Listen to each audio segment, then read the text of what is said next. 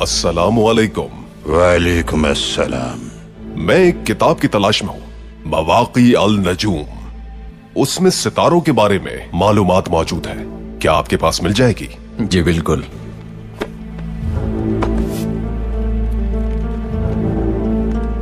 اس کتاب سے کیا سیکھنا چاہتے ہو تم؟ اس کتاب کی خوبیوں کے بارے میں میں نے بہت کچھ سن رکھا ہے۔ تو میں بھی اس کے ذریعے سے مستقبل کا حال جاننا چاہتا ہوں۔ کیا قیمت ہے؟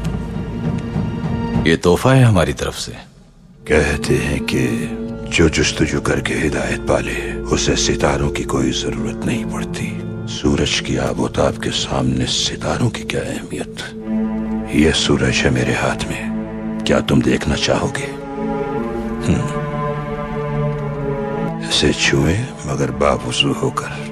یہ قرآن ہے۔